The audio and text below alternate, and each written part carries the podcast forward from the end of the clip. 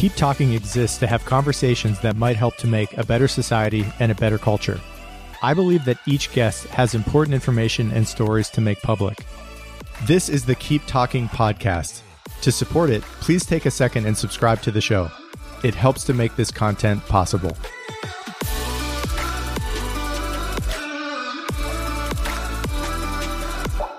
The following is a conversation with Pico Iyer. Pico Iyer is an essayist, a travel writer, and the author of many books, including one of my all time favorites, A Beginner's Guide to Japan Observations and Provocations. During our conversation, Pico talks about his journey to living in Japan, his observations from and insights into this very foreign culture, and he speaks at length about the very Japanese themes of subtraction, cosplay, traditional gender roles, baseball, wisdom, and more. Japan, in many ways, exhibits the inverse of many of the more boorish, stereotypically American qualities. It is graceful, quiet, obedient, considerate, internal. I quote extensively from Pico's masterful book, and it was a joy to listen to the man himself go into deeper detail about the country he has called home for more than three decades. Pico was born in Britain, and in a way that only an outsider can, and with his tremendous perceptiveness, he uncovers fascinating and enduring truths about one of the world's brilliantly weird and totally interesting civilizations.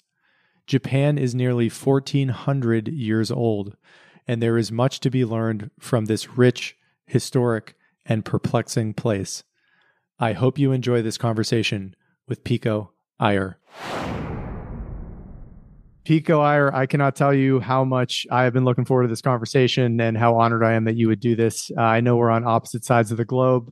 Welcome to the show. It's wonderful to meet you. I uh, can't wait to have the conversation. Thanks, Dan. No, I'm really, really pleased to be here. And I'm probably in exactly the place you want to be right now. I think you're right. Springtime Japan. I think you're right. I, need to get back over there. I've been to Japan once and uh, I'm overdue. But um, I, I know we're going to talk a lot today about one of, you know, just selfishly, one of my favorite books of all time, uh, A Beginner's Guide to Japan.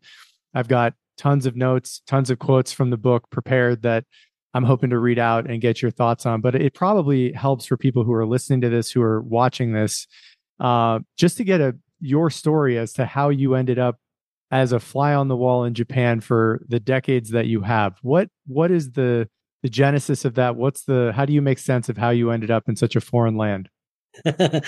I can't make too much sense of it, but it's a curious tale, and I think one that most of your listeners can probably relate to. So, in 1983, I was working in Midtown Manhattan for Time Magazine, uh, 26 years old, and I had a business trip in Hong Kong. And flying back from Hong Kong to JFK, I had a one night layover in Narita Airport near Tokyo. And this is the last place I wanted to be. I just wanted to get back home quickly and tell all my friends about Hong Kong. But there I was, uh, stuck in the airport hotel, and I went to sleep and I woke up and I went to breakfast, and I still had four hours to kill before check in. And I saw this little sign in the hotel lobby offering a free shuttle bus to the town of Narita. And I thought, you know, I know airport towns, I know Inglewood and Queens and Hounslow. They're not the most uh, transfixing cultural centers on the planet, but I'll probably never be in, in Japan again and I've got nothing else to do. So I got into this little shuttle van and it took me through a very built up, Western looking concrete, high rise filled area. And then we came to a bridge. And I went across the bridge, and suddenly I was in this very small, intimate area, mostly wooden houses, uh, with tatami mats and shoes laid out perfectly at the entrance. And through the back of the windows in these tea rooms and restaurants, I could see the first flashes of red and, and gold from the coming autumn. And I followed this little riddle of lanes, and then I came to a huge white pebble courtyard with a big wooden mm, temple at the other end. And of course, I'd never seen a Buddhist temple of this kind before. So I went and, and sat there for a while. And then I came out and I followed a pile of gravestones out to the temple garden. And this was a late October day, uh, which means in Japan, blazing blue skies, but the first just pang of autumn in in the air and this lovely mix of kind of exuberance and wistfulness. I love the autumn especially in japan. And there were a group of little kids in pink and blue hats probably kindergartners who were scattering across the lawn of the temple garden uh, gathering autumn leaves and honestly, I couldn't tell you why, but something in that scene felt so familiar. Hmm. I thought, I know this place, and this place knows me. And if I don't come back here, I'll be in exile all my life. Something will always be unresolved inside me. And so, literally, by the time I boarded my plane back to New York City, you know, two hours later, I decided to move to Japan on the basis of four hours in an airport town and an unwanted layover. And it took me three years to um, extricate myself from my job, but finally I did. And I came to Japan and I've been here 35 years now, and I would gladly spend every minute of the rest of mm. my life here. And I think one thing that always strikes me when I think back about that moment mm. is I'm guessing everybody has some place that's really special to him or her. And if you're very lucky, you find that place at a relatively young age. And if you're even luckier, thanks to technology, you actually find a way um, to live in the place that feels like your secret, deepest home. So that's where I am now and pure chance really. amazing. Amazing. And do you you know that that kind of internal experience that triggered this complete about face in your life, do you view that as intuition mostly? How do you how do you think about that moment where you as you said, you've got this big life in New York City. You weren't even necessarily planning on exploring Japan whatsoever. Do you do you feel that was just sort of a calling for you? How do you make sense of that? Uh, exactly. I, I, think you put it perfectly, Dan. A, a, calling, intuition, some mysterious affinity that I couldn't make sense of. Just the way that, you know, sometimes you'll walk into a crowded room of strangers and you'll see somebody and you feel you've known her forever mm. and that you know her better than your friends and family. And I think we have that same relation with certain places near and far to us. Um, later, you know, I could give you lots of explanations why it made sense for me to be in Japan. It's like an exotic version of the England where I grew up in. The scale and the, the way the neighborhoods and the hierarchy works very similar, but I don't think you can really offer reasons. So when I when I told my mother I was moving to Japan, she just rolled her eyes and she said, "You must have been Japanese in a past life." And and she did remember how even as a little boy, I would see a um, Japanese woodcut in in a museum, or I'd read a Japanese poem, and it would go right through me. There already I felt some connection. So it's probably just a matter of circumstances finally getting me to Japan. And then probably the moment of recognition would come quickly. Later, you know, I found out that Narita, where the airport is, is in fact home. It's a great pilgrimage center. The temple I'd visited is a thousand years old. And people used to walk 46 miles from central Tokyo to be there. So in fact, um, although it's so close to the big international airport, it is already a rather um, sacred, ancient, powerful place. But I knew nothing, none of that when I stumbled around it. Well, it's a gift for all of us that you've spent so long there because of how fascinating your book is. And, you know, I, I think I mentioned this. I've been to Japan once for just a few weeks, but this book provides, I think, such a brilliant insight from, again, from an outsider's perspective, from a Western perspective of, from a writer's mind, these deep fascinating insights that you have gleaned over the years about Japan and what what that country really means. And I think part of the appeal I'm American to people who are from places like the US is and you write about this in the book how foreign Japan is. It's a first world country, but it is like going to a different planet. And I know we're going to talk a lot about the book today. And I thought what might be helpful, there are way too many um, you know quotes from the book that I would love to talk to you about to fit into this hour, but there are a few that I'd love to read, and then a specific few that I would love to get your your thoughts on, which I found the ones especially that I want to talk to you about so concise and deep and profoundly interesting. And so maybe we can just start with a few of the the quotes from the book that I don't know when the last time was that you reread it, um, but so many is just I come back to as being profoundly insightful about the place that you have called home for 35 years. I want to read just a, you. a few.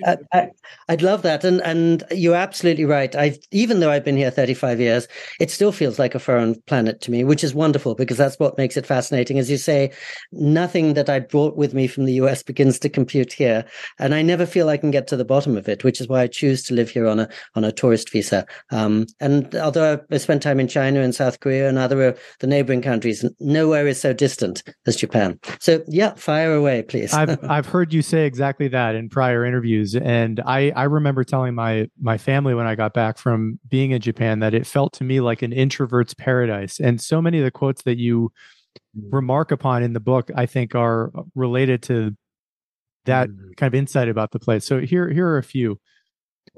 And I, some of these are hilarious too that I just find so deeply funny.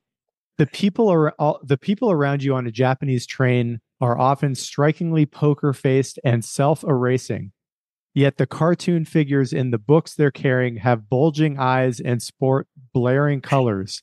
Their ejaculations delivered in block capital rife with exclamation points, the equivalent of pow and zap and wow. This is another one.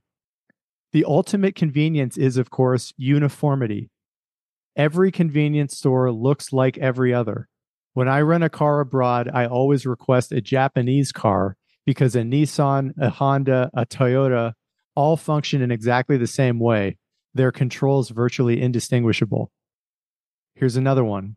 Japan has a sharp edge sense of what can be perfected gizmos, surfaces, manners, and of what cannot morals, emotions, families. Thus, it's more nearly perfect on the surface than any country I've met, in part because it's less afflicted by the sense that feelings, relationships, or people can ever be made perfect.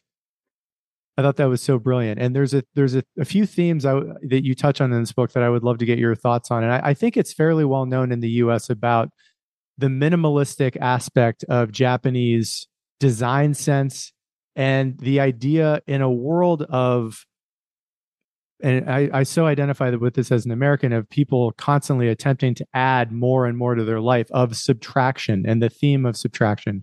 And this is a line from the book I would love to get your your take on.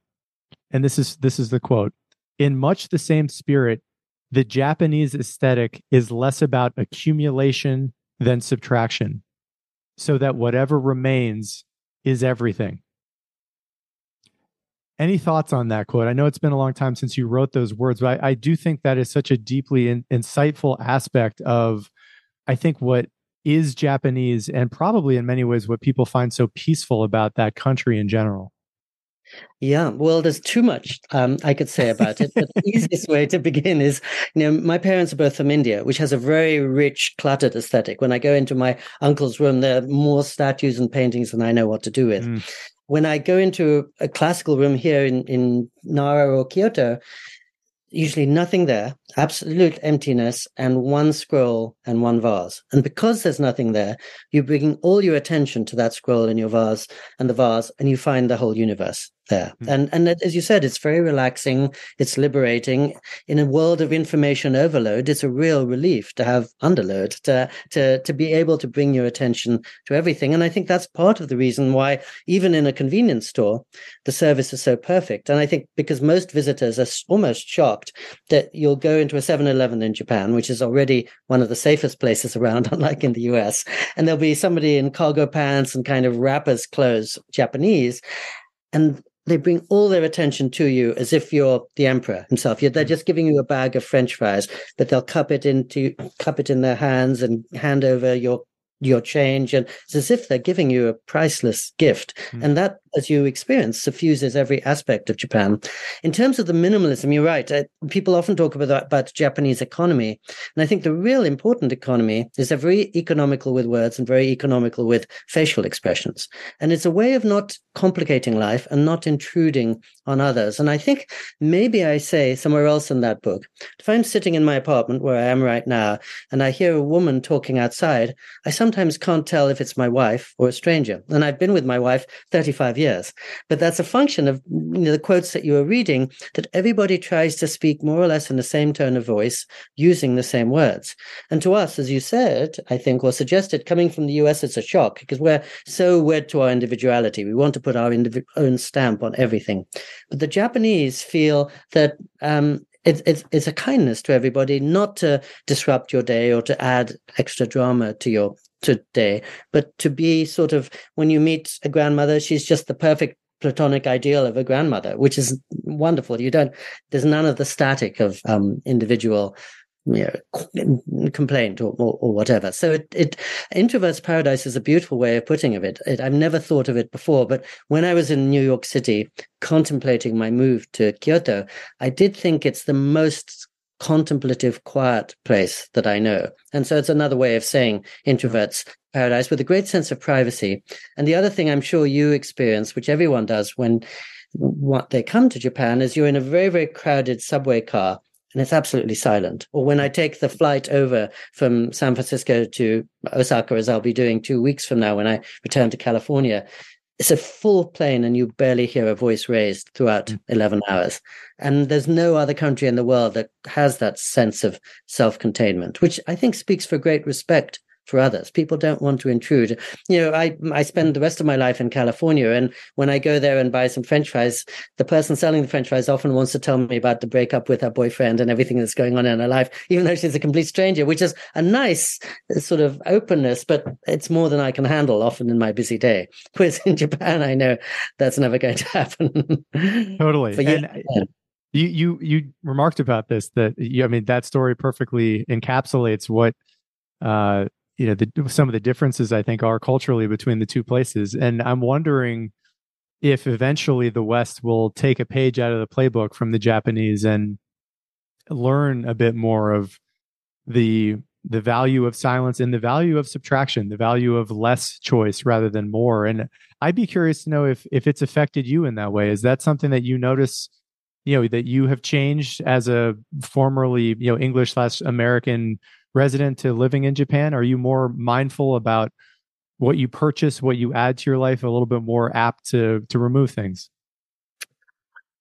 So in, uh, to begin with the beginning of your question, you're absolutely right. Because I think most people I know everywhere in the world are feeling more cluttered, more distracted, more bombarded, even with data as well as physical stuff. And so you're right. I think there's more and more of the aesthetic of the sushi bar, whether you're in Paris or Santa Monica. That's what's relaxing. And I noticed luxury hotels now are more and more minimalist. It used to be you'd go into a fancy hotel and it was chandeliers and gilt and tapestries, and now you go into a fancy hotel there's nothing there except maybe yeah. a glass cube and a, a, single rose because they know that's what's most re- relaxing and, and, liberating for a, a tired guest. So I do think those qualities are more and more in demand everywhere in the world. And as you said a few minutes ago, that's why we all know about the Japanese aesthetic, and Marie Kondo is busy telling us how to be better minimalists on, on TV.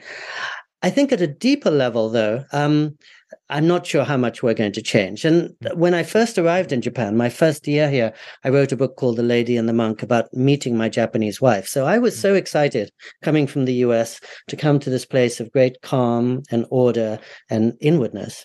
And she, who's the same age as I, was desperate to leave Japan because she wanted hmm. freedom and possibility and open spaces and everything she associated with California. And so I think if you ask a Japanese person, they would be uh, wise to the, the graces and beauties of a different kind of aesthetic is they've had plenty of the minimalism and they're keen to get more of everything especially japanese women who have relatively constrained opportunities uh, in terms of myself, I did come over here because I thought it would be an antidote to what I grew up with in Britain and the US. And I thought I'd really been trained to speak a lot. And in Japan, I could learn to listen. And as we were saying, I'd really been trained to push myself forwards. And in Japan, I could be pretty much invisible. Hmm. And I'd really been trained, I think, to think about myself and decorating my, my resume. And in Japan, I thought it'd be a really good thing to learn about being part of a community and defining myself in terms of some much larger whole as, as Japanese and I think East Asian people tend to do um, naturally. And so, one thing I notice after many years here is that when I walk down the street in Japan, if I see some trash, I reflexively bend down to pick it up. I never would have done that in New York. And if I tried to do it in New York, I'd never have got to the end of the street. There'd be so much trash. But it's a sign of that uh, being here for a long time, I've developed, I suppose, a slightly bigger sense of responsibility to the community around me than I would have had otherwise. So, right across the street from where I'm talking to you is our bus stop. And when you get off the bus here, there's literally a map showing the, the names of every single family in the neighborhood and where the houses are. Mm which would be anathema, I think, in, in California. But the thought is we're all part of the same unit. We're all responsible for everybody else's kids. And people want to know where the Fujitas are and where the Takeuchis are and how you stand within this web. Whereas I think where my mother used to live in California is very, very isolated. And she's been there 50 years. We've never even met our neighbors. So everything about it is different. And for us, I think it's a really exciting possibility.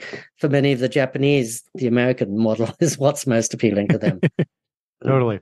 I want to get back to the book and read read a few few more lines from the book.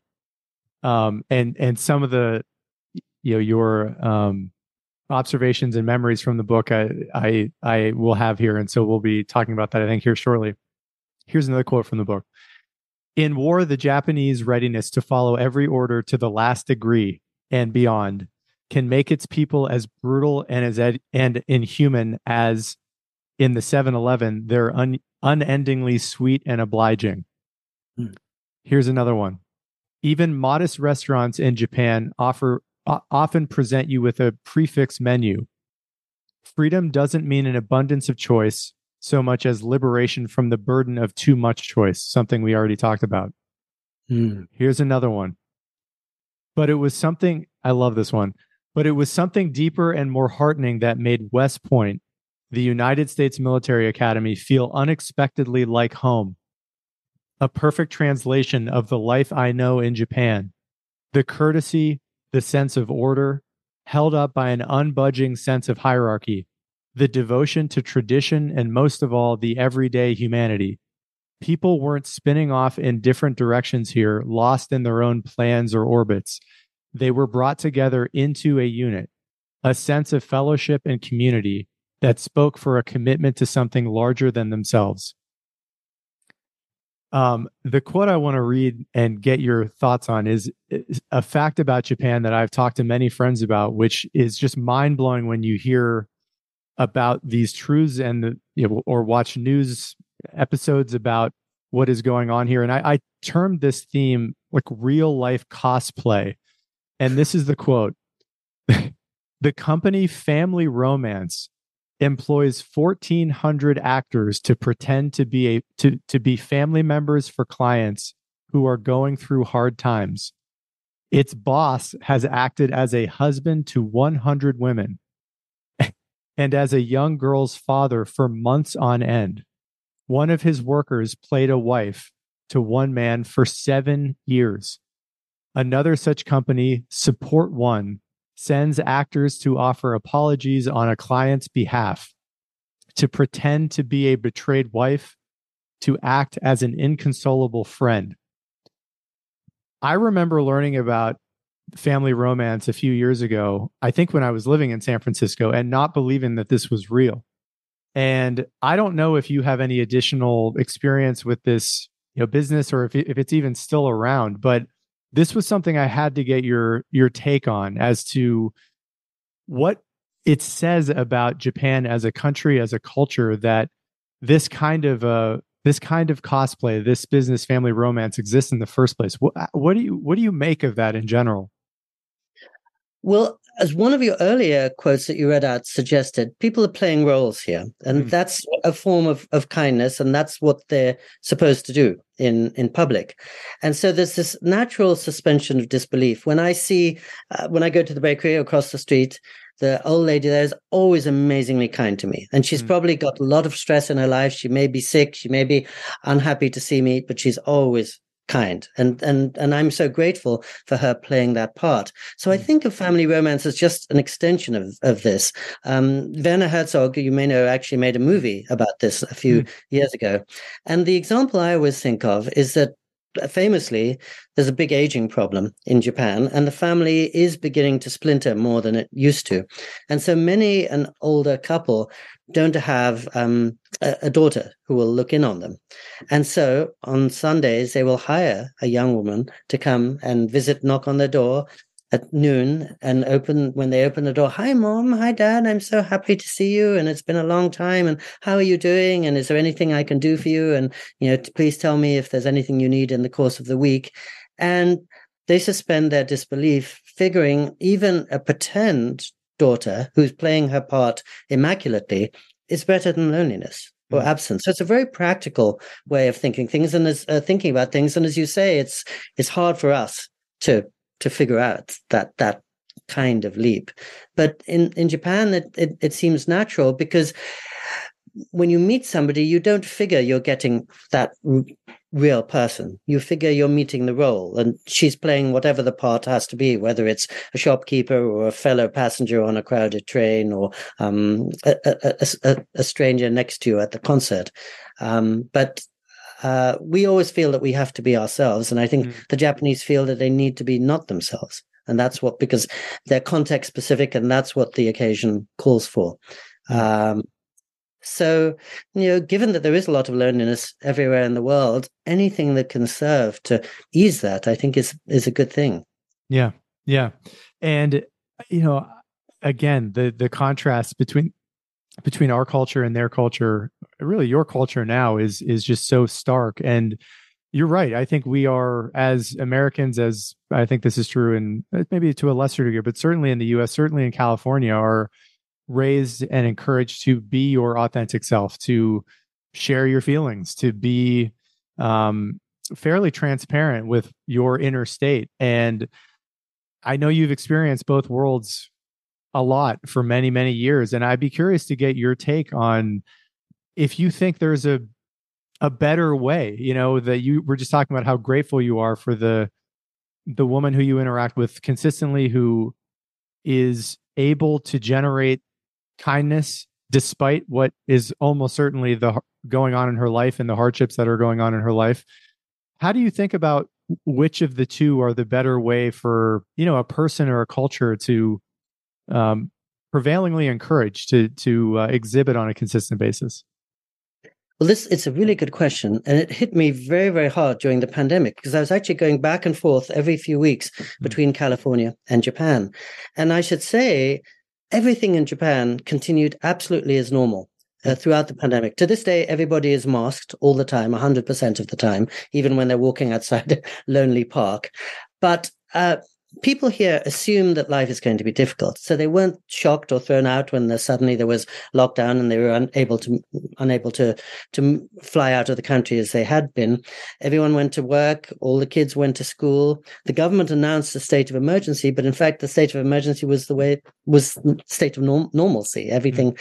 exactly the same, and every time I flew back to Los Angeles airport, I felt I was entering this cauldron of panic and rage and confusion. And people seemed very upset about the pandemic as if it was an insult or an mm. aberration or why has this thing suddenly come along to topple our lives and overthrow all our plans and everyone was again sort of expressing emotions in a different way often clashingly uh, each person venting his or her own frustrations or anxieties, perhaps. Um, and it it was a very clamorous and not such a uh, comforting place to be when I whenever I returned to California. And it reminded me of how many people will remember during the terrible tsunami and earthquake here in Japan in 2011. I think what really shocked the world was in the wake of the tsunami on TV, you would see long lines of Japanese lined up absolutely silent, mm. uncomplaining, just quietly waiting to to be given food or, or shelter. And I don't think you'd quite see that anywhere else in the world. And I'm guessing what those people were thinking about after the terrible loss is each woman realized, even though she had perhaps lost her own children and her husband, everybody there had lost as much, or maybe hmm. even more. So if she were to vent her grief, that would only aggravate the grief of people who are already suffering a huge amount. And so mm. the kind, thoughtful thing to do in a community where everybody is suffering is to try to keep your suffering to yourself. And I know that a lot of people in the United States or in the West would powerfully say that's a form of repression or that's not a healthy response. And they might have good reasons for saying that. But for me, I'm happier to be in a calm environment where people are not pursuing happiness, but knowing that life is going to be difficult. And and they have this wonderful phrase here about joyful participation in a world of sorrows. I think it's a kind of a Buddhist idea.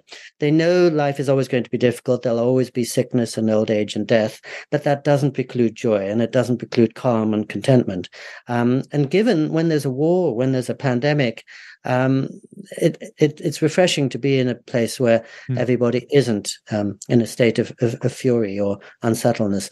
Just before we forget about um, family romance, I mm. should say that I think we in the West, and I, I still think of myself pretty much as a Westerner, mm. w- in certain circumstances, we suspend disbelief in exactly the same way. I've spent a lot of time in Thailand and the hmm. Philippines, and I know that many, many Western men will go there and they'll, as it were, hire a girl from the bar and they'll have the girlfriend experience and they will believe she loves me. Mm. This is the first love I've ever had. She's really here because I'm such an attractive person. And in fact, they're doing exactly the same as the customers of family romance. They're basically hiring a, a sweetheart. Mm. Uh, but we're prepared to, to pretend in those circumstances, oh, this is a real relationship.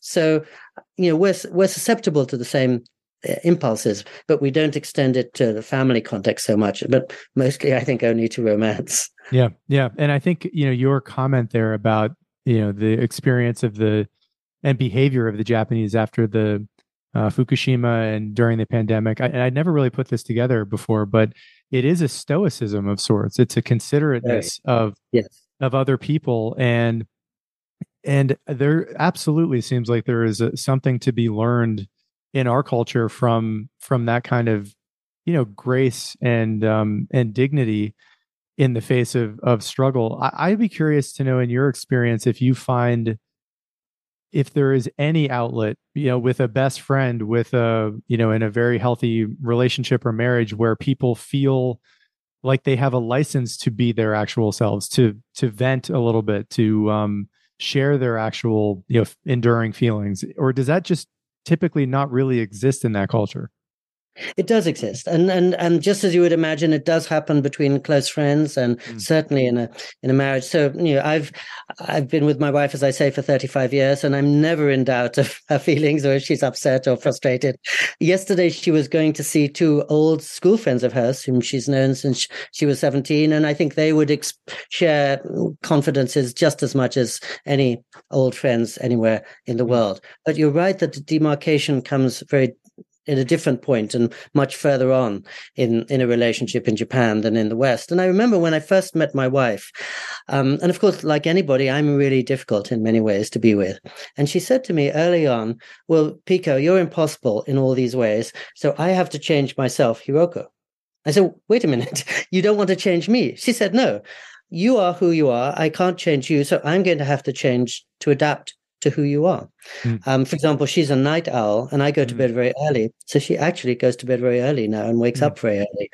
And so I was so moved by this that I wanted to do the same in return with her and decide, well, there's no changing her and the parts of her that are difficult.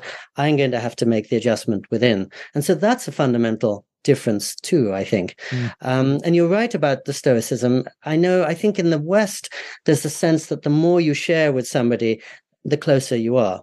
Hmm. Whereas here, I don't think there's that assumption because not sharing is, is a form of kindness and, and thoughtfulness um, in many cases. Uh, and as, as you, your question suggests, with somebody you really know well, you share as much as possible. But um, so many people in our lives are, are, acquaintances or we're not really going to spend so much time with and there's no need really to inflict a lot of things on them and i think basically during the pandemic what hit me was I was going back and forth between a very young culture and a very old culture. So Japan for 1400 years has been dealing with warfare and typhoons and tsunamis and forest fires. And so it's, it's used to that. And California, where I spend time in the US is very young, fresh place, which is why it's so enticing to many of my Japanese friends, but it's less equipped to deal with challenge, I think, because it's 200 years of history, maybe. Yeah, they've been dealing with all of those things for 1400 years and they've been dealing with human nature for 1400 years. Exactly. Well and, said. Precisely. And and we I, I think that's a it's a really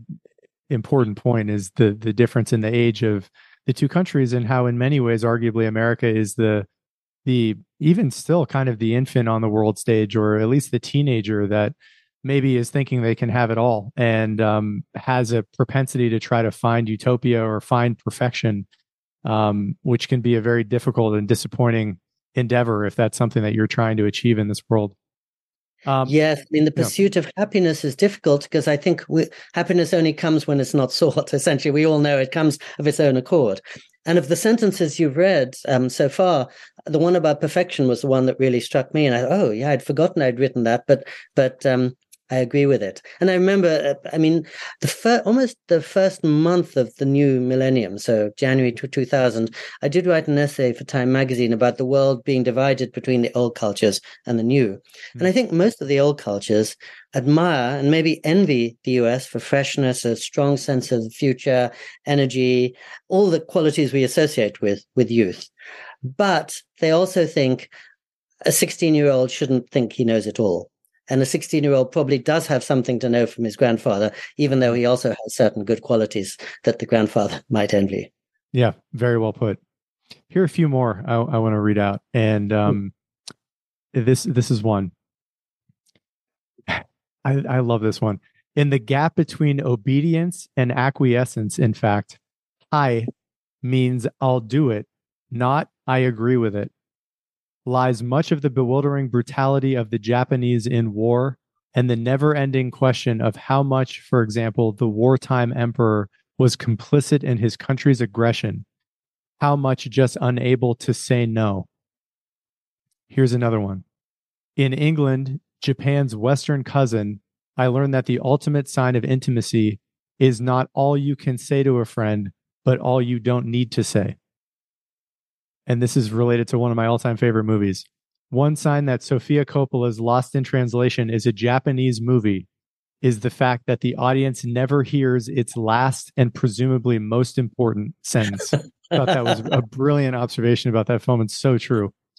Eh, this is um this is a quote I'd love to get your thoughts on and the theme of this is is women and you've you've discussed this a little bit already during the conversation. Uh, but here's the quote and then I'd love to get your thoughts there are actually a few quotes because I thought these all were kind of related to women in Japan and, and just very important uh, observations about the, the state of women in the country right now. This is the first one. No one, no one married to a Japanese would ever call her repressed. She simply has a sharp and unwavering sense of where emotion is appropriate and where not. She lives in the gap the British classicist Jasper Griffin explained to his friend Ved Mehta between denying one's emotions and choosing not to indulge them. Here's another one. In a survey conducted in 2014, nine in every 10 young Japanese women said that remaining single was preferable to what they imagined marriage to be. And here's the third one. Thus, women in Japan have every reason to make contact with a foreign world. You alluded to this earlier by going abroad, by learning another language, even by marrying a foreigner. And men in Japan have every incentive to remain in a system that flatters and protects them. You've been there a long time. You've been married to a Japanese woman for a long time. Any follow up on that? Any additional thoughts about the state of of women in that country? I mean, to me, it, just in the very little I know about Japan, it seems like it really is the arguably the the biggest uh, pat- remaining patriarchal society in the first world. Uh, I don't know if you agree with that, but I'd love to get any follow up you have to those quotes and just the subject of women in Japan in your experience. Yes, and I think it goes back to um, the quote uh, about West Point you read a few minutes ago.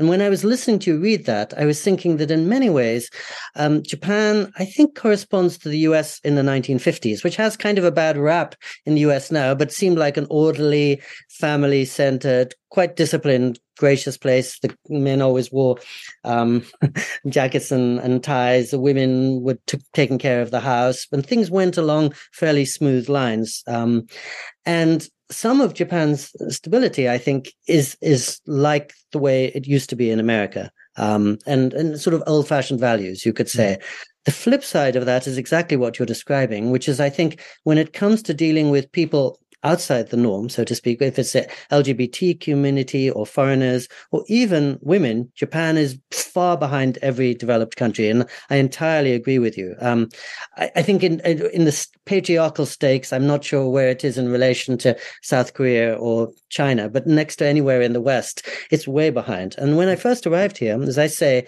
my first year, 1988, I wrote a book about essentially the state of women in, in Japan.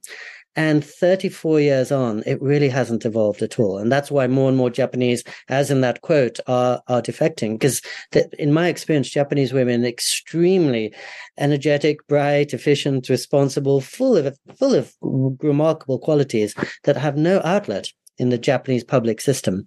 Um, if you if you're the number one graduate from the University of Tokyo, the, the best university in this country, and you're a woman, you'll probably have to spend your whole life making tea um, and, it's just non non-negotiable. And it also speaks to that interesting quote you read about acquiescence. One reason I choose not uh, choose to live on a tourist visa here and I've never worked in Japan is all the things I love about Japan might be quite frustrating if I was trying to meet it in a business context where you don't know the difference between a yes or a no. Because mm-hmm. they'll never say no but that doesn't actually mean yes. And my friends who are trying to negotiate in Tokyo have a really really hard time. So that's something um, separate. But uh, it's when I think about the women in Japan, what comes to my mind, and, and actually foreigners in Japan too, because I'm dark skinned, as you can see.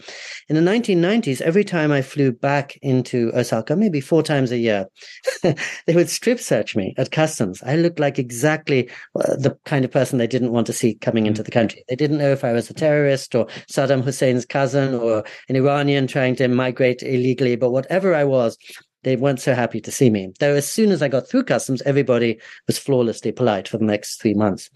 Uh, and I remember one time I was flying in again from Hong Kong, and there was and somebody else there from India of Indian background, and I said to him, "Does this happen to you when you arrive at customs?" And he looked at me as if I were a kindergarten. I said, no, because if you get to the customs hall and there are 14 lanes and 30 of them are manned by men and there's a woman in the 14th, go to the woman.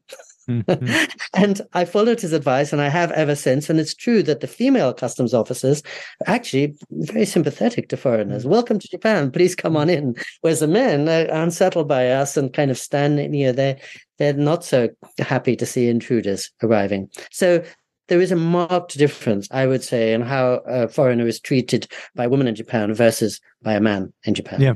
And what is that simply related to in your mind exactly what we've talked about before the role of duty the role of playing your expected role and that yes. you know the, the movements in our country in the last in america in the last 70 years the the you know the women's movement it just it, you know the the dna the the tinder doesn't really exist in the same way in that in japan to create a kind of you know minor cultural revolution for half of the population in it. Is does that make sense to you or is it something else? Makes absolute sense. Cultural revolution i don't think translates into japanese. And i think for certain good reasons, because the Japanese figure if it ain't broke, don't fix it. And their culture has done very well economically and mm. in terms of harmony and socially and so many other ways. And if you look at a lot of statistics, um, Japan is far ahead of the rest of the world um, in terms of safety and many other things and av- average state uh, standard of living. So they're not inclined um, to change and they're very slow to change. And I think in a global world that's left them far behind, I'm still shocked. I think I probably mentioned it in the book. Out of 30 countries in Asia, in terms of command of English, Japan is 29th. Mm-hmm. It's below Afghanistan and Cambodia and Nepal and Indonesia and all these much more impoverished places with much less developed educational systems. So it suggests some kind of block. Hmm. And I think Japan is paying the costs for that in terms of economy. But culturally, it's wonderful because it's entirely Japanese. And even though, as you said at the outset, the surfaces look American, it's just as Japanese as um, as it always was. So I, you're right. I don't think there's going to be a cultural revolution, though individuals are seceding in just the way we were describing women joining foreign companies or marrying marrying foreigners and, and getting out. It, it is changing slowly, and I think men in their 30s in Japan are much more like men in their 30s in the West. They, they spend more time with their kids, they're more gentle, they understand that they have to parent as much as their wife does. And so that part is getting better. But mm. still, when I met my wife, a Japanese wife's position was to walk two steps behind her husband and really almost never to talk to him. Um, and of course, n- not many women would want to sign on to that, especially yeah. if there's an alternative. Um, not that foreign husbands are necessarily so good, but on the surface, they're offering more opportunities than a Japanese husband traditionally. Yeah. Eh, do you sense a sense of simmering resentment among the women you have gotten to know well in Japan that they, while they are willing and they go along with playing the role that there's a you know there are deep scars there. There are people who are you know humiliated by the the expectation of their roles or is that really not not a thing? I, I don't think it is a thing. I don't think resentment um, is a Japanese feeling that I'm aware of very often, let alone simmering resentment. I think, again, their very practical response to life and all the challenges is adjust to it and make the most of it. And I think, you know, I shouldn't speak for Japanese women, not being one, but from what I hear from my wife and all her many close female friends, they actually think, oh, actually, we've got it good. We don't have to go to the office every hmm. Uh, we don't have the burden of never seeing our kids and coming back at midnight and then going off at six in the morning in our jackets and ties. Let's make the most of the first. So this the system is excluding us from many other things, but let's turn that to advantage by seeing the things that it allows us to do in their absence. So rather than missing the things they can't do, they're relishing the things that they can. And so I don't think there's so much resentment. Mm. But at the same time, as just as you said perfectly, there isn't so much change. I think China and South Korea, which coming from the same sort of Confucian backgrounds, are changing much more quickly. And I think women have much more opportunities there than in, in Japan. But uh, mm. I haven't I haven't run into resentment at all. Mm. Fascinating let's get back to the book and I'll read a, a, few more and then have one that I would love to get your your thoughts on. And you alluded to this exact quote earlier in the conversation, so I, I know you will know this as soon as I read it. But uh, I, it's worth reading out in full so that um, get an accurate picture of exactly what you were saying in the book. This is about your wife. Soon after I came to know her, my wife to be said, "I can't change you, so I have to change myself." since you're since you're in many ways not so easy. I was so disarmed by this spirit of accommodation that I tried to do the same with her, changing myself to adapt to everything in her that was difficult. Thus, the history of Japan. Here's another one. Read the classic poems of Kyoto, and you see that a night of love is less important than the way one anticipates it or the words with which one commemorates it. What we do with our feelings lasts longer than the feelings themselves. Mm. And here's a third one that I, I thought was so interesting as well. In traditional Japan, it was considered discourteous for a man to be too friendly to a woman because that suggested in the division of responsibilities that she was a worker in the quote pleasure quarters. And this is a theme that I, you know, I want to get your thoughts on. We've talked about women, and, and the theme of this quote, I think, is related to patriarchy, which we've mentioned, but also men and women in the culture. And the dynamic between the sexes in Japan. And this is the quote The year after I arrived in Japan, a Japan Times survey found that seven in 10 Japanese men refused even to consider working for a woman.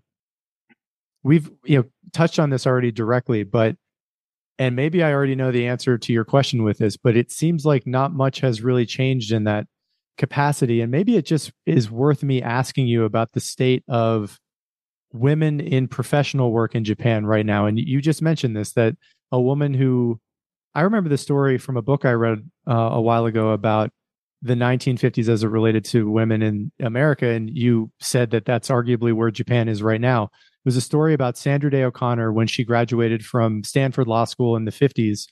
And her primary offering for profession after graduating from Stanford, this is a future Supreme Court justice, was as a secretary in a law firm. And you mentioned that if you're a female in Japan graduating from their top university, you know, you may be offered the ability to sell tea. Um, is there anything else to add there? What is the state of, you know, ambitious and intelligent, driven women in that culture? Is it a mentality generally of I'll go to university, I'll get educated, but you know, once I get married, once I hit a certain age, I know the life of the intellect, the life of industry is not really going to be for me. What else is there to be said about women in the work in the workforce right now in Japan? Well, I think one of those sentences you just read out included something like the spirit of accommodation, which yeah. is why there is so much re- resentment. And I think people, I, as I understand it in Japan, are very good at accommodating to realities and to circumstances. Um, so sadly, I don't think um, anything has has uh, improved.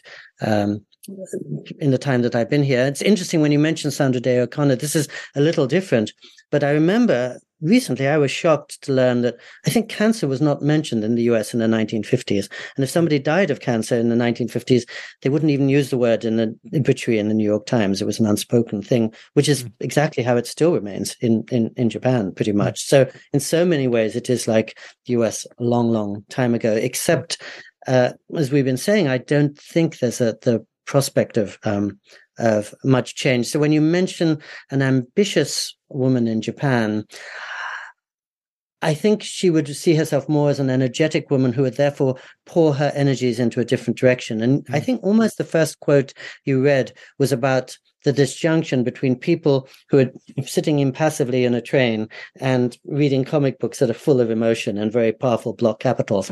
And I think that speaks for what we all sense, which is in proportion to the way in which Japanese people, I think, are very self controlled in public they have the wildest hobbies in private, which they hmm. pursue 2000% beyond any equivalent here.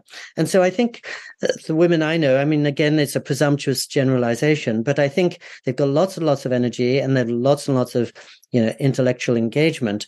And so they'll just use all their free time to go all out pursuing, you know, reading every book by Emily Bronte or learning Russian or doing something or other, knowing that they aren't allowed much scope in the public domain, but in the private domain, they have even more free time than the men, really to pursue something um, all out. Uh, my wife, when she was traveling, when she was meeting her high school friends yesterday, said one of them, as they were walking around a Japanese shrine, suddenly started speaking in English for no good reason with two Japanese friends.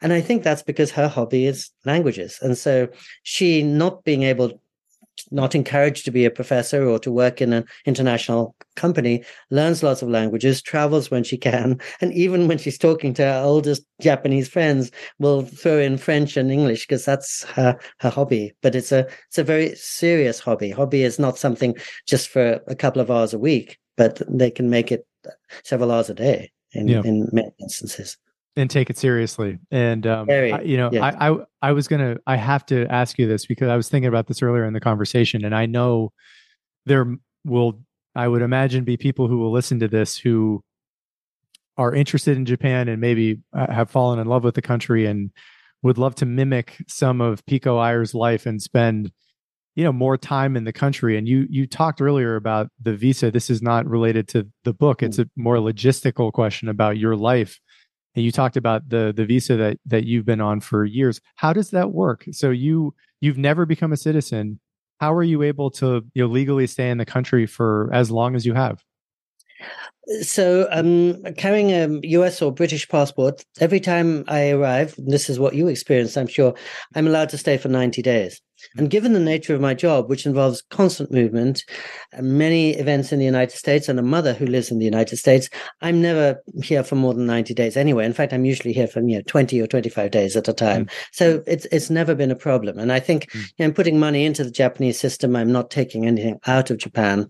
Um, and so so far the government has been very kind and indulgent towards me. Um, when I first arrived here, a lot of people would um, teach English which is a very easy, a good, easy way to, to live in Japan. They're not the most exciting of jobs. And a lot of people in those days would kind of find a way to work around the system whereby they do something sort of semi illegally here. And then every 88 days, they'd go take the boat to South Korea, to Busan. and then come back and be eligible for another 90 days. I don't know if that's possible now and probably not advisable. But um, Japan, you know, needs needs foreign workers, and they're more inclined to take them from the US than from um, the impoverished parts of Asia. Hmm. So it's certainly not a closed country in in that regard. Um, in my case, it's I'm, I'm the only person who chooses to live like that, precisely for the reason I don't want to live in Japan. Oh, sorry, I don't want to work in Japan. I don't want to be hmm. part of the working world because my romance with Japan might fade if I were. And also, my bosses and, and colleagues and obligations are all in the US and, and England. And I'm so grateful for technology that allows me to sit in my little apartment in Japan and still send articles and books off to my bosses in New York City. Yeah. And so as long as you leave the country, if I'm hearing you correctly, every 90 days and you come, you're good. It, it, it it's worked out for you for all these years. Yes. And I will say that during the pandemic, when the whole country closed very mm. dramatically for two and a half years, each time I wanted to return, I had to apply for a visa, and it was very, very difficult to get. But I should also say, and you will appreciate this now in Japan, that the people in the Japanese consulate in Los Angeles, as I was bombarding them with long letters, were so gracious and bending over backwards to, to make things easy for me and mm. to try and accommodate my needs. And then would even put little smiley faces in the emails that they sent to me, even as consular officials. And so sweet. So I always felt they're really on my side.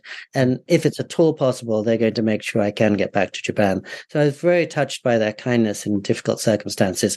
And they kept on issuing me every few weeks a new visa to get. That was unusual, and I think most people were f- finding it impossible to return. But yeah. um, it was just a reminder of how even uh, in the most forbidding offices in Japan, you run into a sweetness and a grace that I never expect to find in any other culture. Yeah, grace was the word that kept coming to mind as well as we were talking about so many of these qualities. Yes. Here, here are a few more that I want to read, and then there's a final theme I would love to get your your thoughts on. Uh, sure. And you alluded to this earlier uh, about um, the English proficiency, proficiency and how low it is in Japan. And this is a quote about uh, North Korea. And this is it. In North Korea, I'm regularly startled to encounter a hermit kingdom where a leader is taken to be God. Everyone marches to the beat of a single drummer, and mass chants and calisthenics are daily enforced to remind everyone of collective responsibility. My neighbors in what for more than two centuries was itself a hermit kingdom tend not to think of most of this as strange. When they were young, they saw Japanese policemen arrest citizens for going to the movies, drinking coffee, or eating sweet potatoes in the street. It's not North Korea's unbending upholding of order that unsettles my friends in Japan. It's their neighbors' indifference to boundaries. Such a deep insight there. Here's another one. In Victorian times, while the Grand Tour was flourishing, a Japanese man could be executed for trying to leave Japan, and a foreign vessel landing in Japan would be destroyed, and all its cargoes, all its cargo and passengers slaughtered. The, com- the computer company Apple Inc. has sometimes seemed to be almost Japanese, not because of its sleekly minimalistic designs or because of Steve Jobs' delight in the walled gardens of Kyoto, to which he took each of his children, but simply because it has maintained its perfection by operating within a tightly controlled, closed system. It remakes the world by keeping most of that world out. And here are just a few more. What is the best thing about Japanese culture? This is a question you ask. Silence, he says, as he closes the door and rolls down the window. It's a silent world. Here's another one. From the age of nine, Ichiro Suzuki admitted he had taken by his father he had he had been taken by his father to a batting cage every day for 4 hours from the age of 7. He had 5 to 6 hours in a year to play with friends. Sometimes Japan seems more than ready to change itself on the surface precisely so it so that it never has to change deep down. And this is a guy, a quote from Kevin Kelly, who it sounds like is a friend. I just interviewed Kevin uh, a couple weeks ago about a new book he has coming out later this year about uh, wisdom. And this is the quote. And this is from the book, and this is a quote from, from Kevin. I traveled around Japan these last three years, says my friend, the techno visionary Kevin Kelly, and I never saw a single broken roof tile, not one. On the other hand, I didn't see much new construction. Maintenance. That's what Japan does. And the final quote I'd love to read, and the theme of this uh, is baseball. And I, I get the sense that you would agree with this that baseball as an event is um, kind of a microcosm of much that is Japanese. At least going to Japanese baseball games seems to be that. And here's the quote In a country by every measure at least six times safer than the United States, an umpire from the States was prevented from working games in Japan, writes the leading American expert on Japanese baseball, Robert Whiting, on the grounds that it was, quote, not safe to umpire in Japan. You talk about baseball quite a bit. And I think I've heard you say this that for any foreigner that just has a few days in the country, your top recommendation for them would be to go and would be to go and, and see a baseball game. Um, yes, you, even though the baseball games, I would say, are much more boring here than in the US, but the audience participation is much more exciting. Uh, and uh, we've been talking about how mm, shy and, and courteous and reserved Japanese people are when you pass them on the street or when you're on the train with them. Get them in a baseball stadium, and you're getting the most boisterous, gregarious, welcoming side of Japan. I mean, literally, you're you're part of the team there, and uh, mm. grandmothers will offer you their little their their fried octopus and uh, guys dressed from head to toe as bears will will hug you. And it's a it's a wonderful experience. Um, i took my wife to a dodgers game in los angeles recently and she couldn't believe it because it was you know a tied game in the eighth inning and everyone was heading out to get their super nachos. She said wait a minute this is the most exciting time. Why are they looking at everything other than the game? Because here um, it's such intense participation. And the book i often recommend to people when they're coming to japan is by robert whiting whom you mentioned called you gotta have wa, where by looking at Japanese baseball, he explains so much about the, the cultural differences. Um, it's fascinating for me. There's a big change. When I came the 1980s, Japan was the home of sort of washed up American baseball players who, is, instead of retiring, would come over here and just swinging in the small stadiums would get 60 home runs in a year. Mm. Um, and I never guessed then that very soon it would be Ohtani and Ichiro and Nomo and many others Japanese players actually taking over the major leagues. Um, to answer your deeper question, uh, which is a really good one, I will I will say you probably know this, but not all your listeners may in 2019, I brought out two books on Japan at exactly the same time that were meant to be contradictory. This one we've been talking about, which, as you said at the outset, is an outsider's perspective, and another narrative book called Autumn Light, which is about living in a community, playing in a ping pong club, and being in a marriage and a Japanese family for 30 years and sort of seeing it from the inside um, in the context of, of death and autumn and impermanence and all the great Japanese themes. And I think in the Autumn Light book, I point out that where you're talking to me right now, Dan, is um, it's completely Western style apartment in a completely Western suburb where even the streets are called a park dori and school dori using the American terms. Um, speaking for the fact that it's mostly retired people. And when Japanese people retire, their dream is to live in some version of California. so hmm. this looks like California, the suburb of Nara. But when you go to the center of Nara, the ancient capital from the 8th century, and I'll be going there this afternoon, right at the heart of Nara is the largest municipal park in Japan. Mm. Temples and shrines, uh, sutra houses, plum groves, beautiful, everything associated with ancient Japan. And 1,200 wild deer who pretty mm. much rule the downtown. You go to the city hall and you'll find in front of this big glass and concrete building deer sitting on the front steps. You go to the fanciest hotel, no doorman, there are doe standing at the uh, at the at the front, and it speaks to my sense of what Japan is like, which is, as, as we've been saying a couple of times, very Western, post-war, even mock Californian on on the surface, and deep down, eighth century Japan that hasn't changed at all, and therefore endlessly mysterious and and different and and intriguing.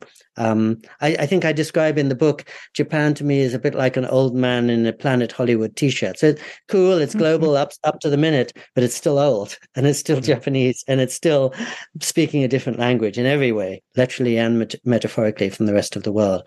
Um, which is why it's such a tremendous place to to visit. I can't think of a richer place to visit because, as we've been saying, as you said at the beginning, so foreign in some ways, but so comforting and friendly and, and kind and familiar in in other ways. And I think I find if you're looking for a home or a job or a partner, one's always looking for that mix of familiarity and foreignness. The foreignness keeps you interested and the familiarity keeps you calm, as it were. And mm. Japan for me is just the perfect blend of both those qualities. Yeah, very well said. And uh, I know I know our time is up, but I, I want to reiterate just how much I love this book and love your work. And I come back to it often. I, in many ways, I think it can be informative about you know what we all might be able to learn from the Japanese, and maybe it makes sense in in closing the conversation. I I I hope I, we get to meet at some point in in person, but I, I'd love to close by maybe asking you if there's anything else about the country that we haven't you know mentioned that that you love that you think is worth talking about. I was mentioning that I talked to Kevin Kelly recently, and his book is about wisdom, and uh, you know, so much to me about what we can learn from the Japanese is is about wisdom. Um, so, anything else that, if there is anything else you'd like to add about what you love about the place, or what else we might be able to learn that we haven't talked about from the Japanese that would make our culture, you know, richer, more sane, more beautiful, I'd I'd love to hear. When people ask me why I live in Japan, my one word answer is kindness. And I've hmm. been lucky to visit most of the countries on the planet and to meet kindness almost everywhere. But I've never found a degree of thoughtfulness and thinking about the other um, so pronounced and so universal as in Japan. And the example I often use is if you visit um, a Japanese person's home for tea, and and she give and she says, "What kind do you like?" and you have Earl Grey tea. You choose Earl Grey tea. If you visit ten years later, she'll have the Earl Grey tea waiting for you. Mm-hmm. Um, because her attention is entirely on what you want, what makes you comfortable, um, what what's your preference, not on insisting on on hers. And that's a mm-hmm. rare grace to use the word we've been using and gift to meet anywhere. Uh, monocle the the cool global magazine that i think is a very good register of what's going on across the world. Um, a few years ago named japan the friendliest country on earth. And i was really happy about that because mm. even though people are shy about their english and even though they're reserved and even though it's foreign I think you find meet a friendliness here that's innocent and sweet and, and genuine and really, really touching. And the main story I hear, I hear two stories from my friends who visit. The first is they get lost in Tokyo and they meet someone who can barely speak English, but that person will go two hours out of her way to make sure they're safely back at their hotel. Um, and everybody has some variation on that story. And the other story I always hear from people who come here on vacation is they go to a convenience store and they buy their French fries and they walk out and it starts to rain and the convenience store per- cash register person will run after them in the rain to give them an umbrella free because they want to make sure they don't get wet. And it, it sounds like something out of fantasy, but really does happen here. And it's not something you expect to happen um, many other places. So um, I love your stress on what we can learn from Japan because it's such a different place. It's easy to come here and knock your fist against the wall and say, why isn't it working on American terms? Why is everything so different? Why don't they speak English? And I think much more productive is, as you said, um, what do we have to learn from them and, and, what do they have to learn from us? I think mm-hmm. my Japanese wife would say she has many things that she's eager to learn from the US, but we certainly have things to learn from them. And I think that if you come to Japan with that spirit, um, your trip will be even richer than it would be otherwise, and it will anyway be so rich. I'm so glad the world has discovered Japan. 20 years ago, none of my friends wanted to come because they thought it was so foreign, forbidding, and expensive. Um, and now it's much more English friendly than it used to be, and people have found um, what a welcoming place it is. So yeah. it's not exactly an answer to your question, but please. It well, it just seems like a place so deep in empathy that yes. they, that that that that quality, which is you know it, it can be in short supply in this world, is is very much there. And I have to imagine maybe if I if I can sneak in one final question with with you. Am I right that it, it's it just is infectious? You know, being around that kind of grace, that kind of those kind of manners, that kind of thoughtfulness, that it rubs off on you. Has that been your experience? I, I really hope so, and and and and I think so very much. And I notice when I'm back in the US, I talk much less than I used to. I try to listen much harder, and I try to incorporate that kind of attention.